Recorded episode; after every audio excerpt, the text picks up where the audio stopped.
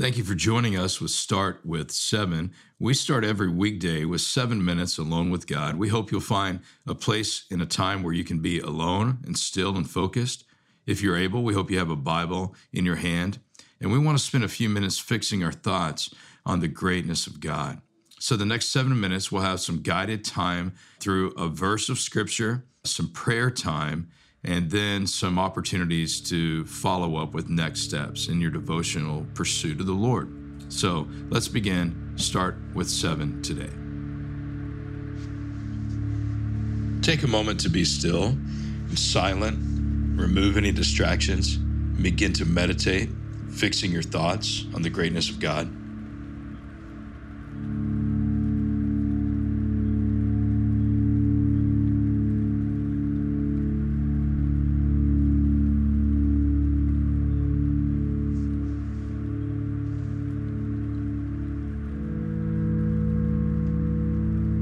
In your stillness, maybe some very real things in your life have come into your mind that would distract you from spending time alone with God. Why don't you say, God, I choose to leave these things with you for a moment, begin to fix my thoughts only on you?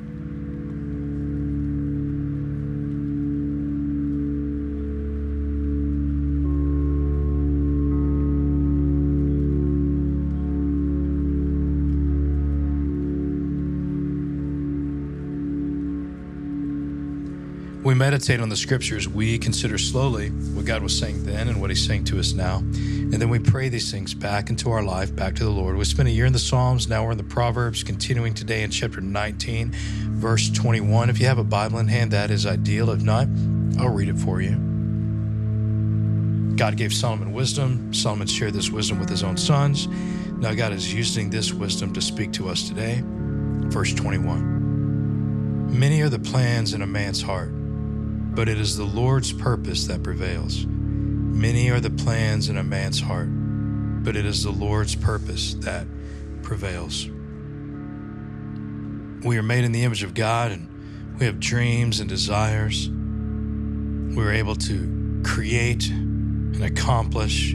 It's a gift of God that we can do that. And also at the same time, our hearts have been marred by our own flesh, our own sin, our own way, and we have to learn to submit ourselves to God. Only by the Spirit of God can we do that, given to us by Jesus, His salvation.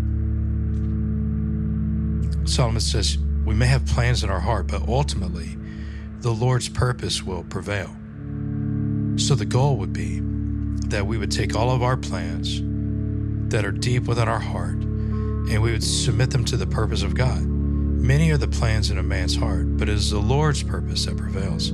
That we would take all the dreams that God's given us, all the desires, all the gifts, all the skills, and we would make sure that we're lining up with the purpose of God. Are we doing things in the ways of God, the will of God, the word of God, what God is about, the gospel, the glory of God? Are we taking all of our plans and making sure that they line up with the Lord's purpose? For a moment, you would say, God, I thank you for the dreams and the gifts and the talents and the skills and all the opportunities you've given me. I pray that I would be walking in your purposes for my life.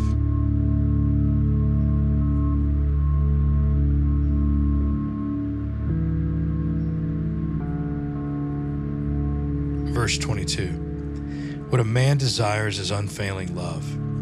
Better to be poor than a liar.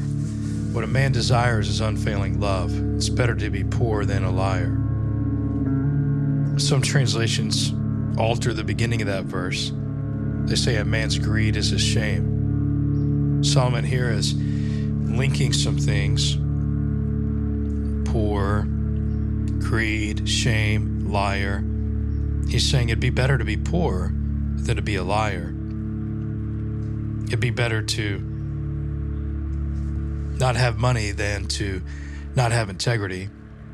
And what will happen to us if we just pursue money and lie and don't have integrity is we will miss out on the thing we want more, which is love. What a man desires is unfailing love. It'd be better to be poor than to be a liar. If we pursue wealth at the cost of integrity, it'll cost us what we really want most, what a man desires is unfailing love. We care deeply, more deeply than wealth. We do.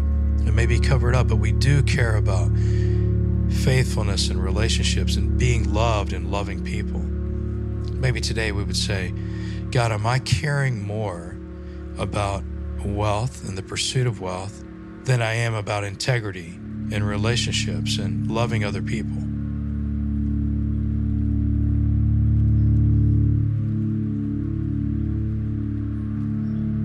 Verse 23 The fear of the Lord leads to life, then one rests content, untouched by trouble. The fear of the Lord leads to life, then one rests content, untouched by trouble. Solomon says, Sons, if you fear the Lord, it'll lead to life. It'll give you more. It won't take from you, it'll give to you. Fearing God will lead to life, it'll give to you life. So you should fear God. That means we revere God. We honor God as God. We submit to Him. If we walk in the ways of God and honor God as God, it'll it won't take from us. It'll give to us. It'll lead to life. Maybe today you would say, God, I do revere you. I do honor you. I do fear you. You are God. Your way is right. There is no other God but you. I submit to you, Jesus.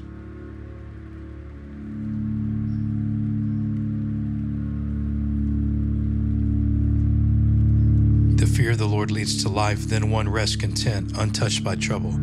Solomon knows that people who love God will deal with trouble in life, but he's saying deep in our soul we'll have this contentment. Fearing God will do something deep in our heart. Let's pray these verses together now.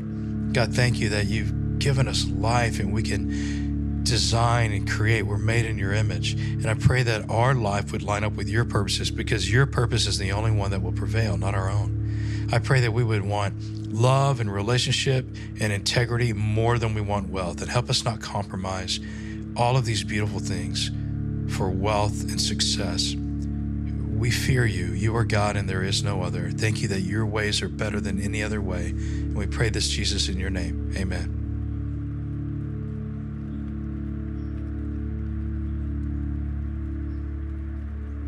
Thanks for joining us for Start with Seven. My name is Jason Shepherd, and I enjoy spending time with people as we're pursuing loving Jesus more, knowing His Word, living our life for Him. We hope that Start with Seven is a start that you will spend even more time with God throughout your day. There's a link attached here where you can find more resources for reading your Bible, growing in your faith, understanding who God is more, and sharing Him with other people.